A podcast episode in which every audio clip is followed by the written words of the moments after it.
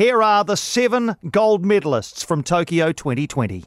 It's Prendergast and Gowler coming to the line. Looks like Russian Olympic Committee are poised to take a silver here, but Canada are going to have something to say about that.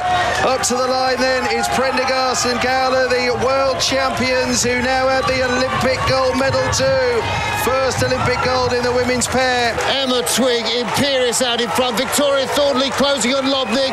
It's going to be medal. Emma Twigg here coming up to the line after those pair of fourth place finishes. The fabulous Fern from New Zealand wins the gold. It's looking like New Zealand, it really is. And their third gold medal in the rowing. First for the men here at Tokyo 2020. It's the Kiwis coming up to the line. I think Britain are going to be out of it, aren't they, for a medal? Oh no, coming through just for the silver. They just need to get it in and get it out. Kelly Brazier bangs it into touch. And a nation that has scaled every other peak in rugby now has the one prize that was missing an Olympic gold. Black gold in Tokyo. New Zealand, Olympic champions. Wham! What a finish! No praise is too high. Three gold medals, and Lisa Carrington is a Kiwi canoeing superstar. Lisa Carrington, Caitlin Regal, another gold on this marvellous day of canoeing. A medal here. That would make Carrington the best. And she comes to the line. She is New Zealand's most successful Olympian of all time, Lisa Carrington. This is the DRS. Here we go. It's Jason Pine. Newstalk ZB. Seven gold medals, three in the rowing, three in the canoeing, booking ending the uh, rugby sevens gold medal. Kerri Gowler, Grace Prendergast in the women's pair, Emma Twigg in the women's single sculls, and then the men's eight in the rowing. Our Blackfern sevens winning gold, and then it was the Lisa Carrington show. She won the K1 200, the K2 500 alongside Caitlin Regal, and then the K1 500 metres as well. Seven gold medals for New Zealand, 20 in total, and the possibility of a couple more on the track this afternoon with Holly Edmondston and Callum Saunders taking part. We will keep you right up to date. But at 13 past one, it is a great pleasure now to welcome in one of our greatest ever Olympians. Barbara Kendall went to five Olympic Games. She won three board sailing medals gold in Barcelona in 1992, silver in Atlanta 1996, and bronze at Sydney in 2000. She also won 11 World Championship medals and 25 national championships during her career in international windsurfing. She is still heavily involved in the Olympic movement, is currently a vice president of the International Surfing Federation and a member of the International Olympic Committee's Women in Sport Commission. Barbara Kendall, great pleasure to have you joining us this afternoon. Good afternoon, and thank you for your time. You're welcome. It's nice to be here. A record 20 medals for New Zealand. Did you expect us to do as well as that? No, not at all, especially considering the last year and a lot the lack of competition that many of our athletes have had with, against international fields. So to have that result and, and what we've been faced being locked down in New Zealand and, and not being able to travel to overseas, it's just absolutely phenomenal. What have you picked up from some of those who have done well around how they've negotiated that, the, the lack of international competition heading into what is the biggest one of their lives? Yes, well, I think some of the sports are that's a little bit easier. You know, for instance, some of the rowing and the canoeing and maybe the shot put because you can can actually compete against the numbers, so you can tell exactly where you are and what you need um, to do to get faster in those particular sports. But sports like, for instance, sailing, hockey, um, even the football, it's very difficult to get up to that that real high standard if you don't have that international competition where it pushes you at, at, that intense level. So those sports are a little bit more difficult. So, um, you know, we've done a really well with the mix of what we've been able to get. You know, when you think about the trampolining, you think about the tennis, all those sorts of things. There's some real anomalies along there as well, but um, overall, just absolutely amazing. And you know, the the support that all these athletes must have had from their coaches, High Performance Sport New Zealand, the processes and systems put in place, and then the New Zealand Olympic Committee. You know, when they get to the Games, the New Zealand Olympic Committee's job is to provide a platform where you feel included, you feel proud to be a New Zealander. Um, whatever the result, if you've given it your best, you're actually celebrated. Um, and they've done an absolutely sterling job of um, making the team feel part of one team, proud to be a New Zealander, and all those sorts of things. It's just fantastic. Yeah, haven't they though? And and, and under the most difficult of circumstances when it comes to that, Barbara, because, you know, none of these athletes have been able really to go and support the others, have they? I, I, know in previous games, once you're done, you can go and, you know, cheer on some of these other athletes, you know, get back to the village and everybody's there to, to hug you and give you the high fives. None of that's been there because of COVID, but it doesn't feel any less inclusive in that village to me from what I've seen from the outside. I probably think it's been more inclusive because they haven't been distracted by friends and family and going to visit them after the event. Mm. The only thing that they can do is stay in the New Zealand team's bubble and actually go and support their teammates to the events that they actually could that were inside their bubble, and, and if not supporting them at their events, supporting them when they come back to the village. Um, I think it's probably the strongest bond of team that we've ever had in that respect.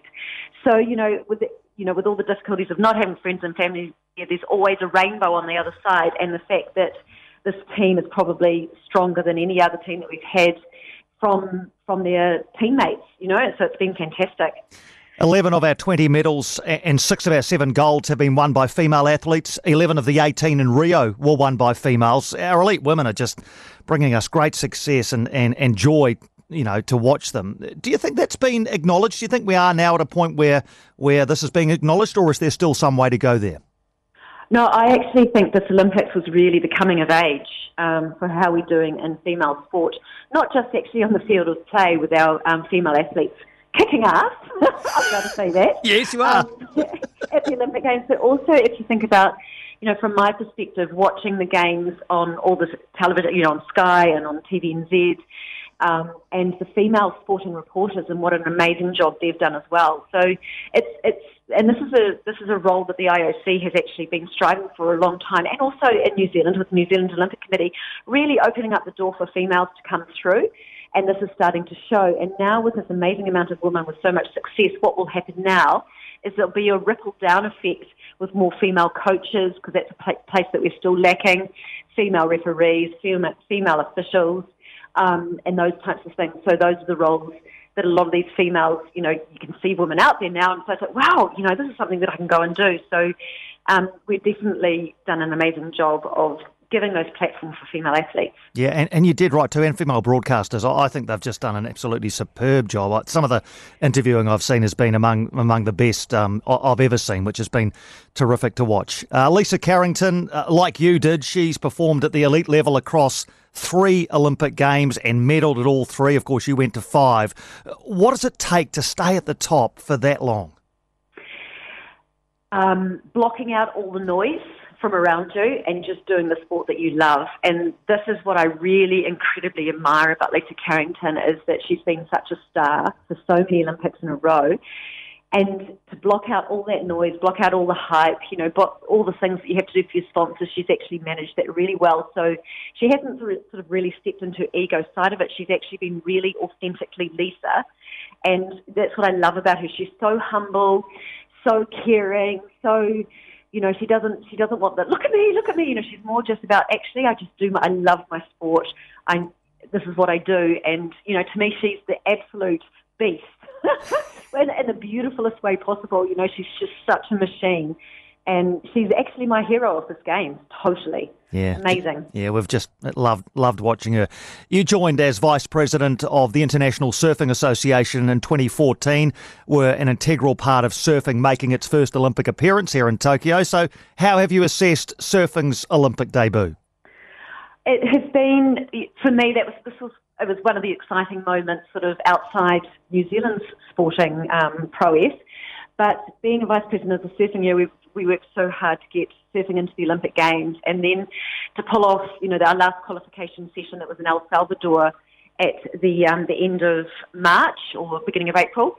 And so it's been really, really tough because we don't get a lot of funding from the IOC at that stage because we weren't in the officially in the Olympic program. We're just sort of like an outside sport that Tokyo had put in. So it was, the, the team in the International Surfing Association has been absolutely amazing because it's a very small, powerful team. But then to be blessed with, you know, big waves and to watch it on TV, it was I was really disappointed I wasn't able to go this time because I um, I was invited, but just with the lockdown and the MIQs, it was too complicated. But to see it on TV and to see the images coming out of surfing and the the solidarity between all the surfers and the support that they were getting, um, the footage, the attitudes, you know, it was, it was a lot like the skate skateboarding and sport climbing. You know, the IOC I think are going to be so happy that those three sports are in the Olympic Games, and I know that they're there to stay for Paris, and then pretty much they'll be there for Los Angeles, and I know surfing will definitely be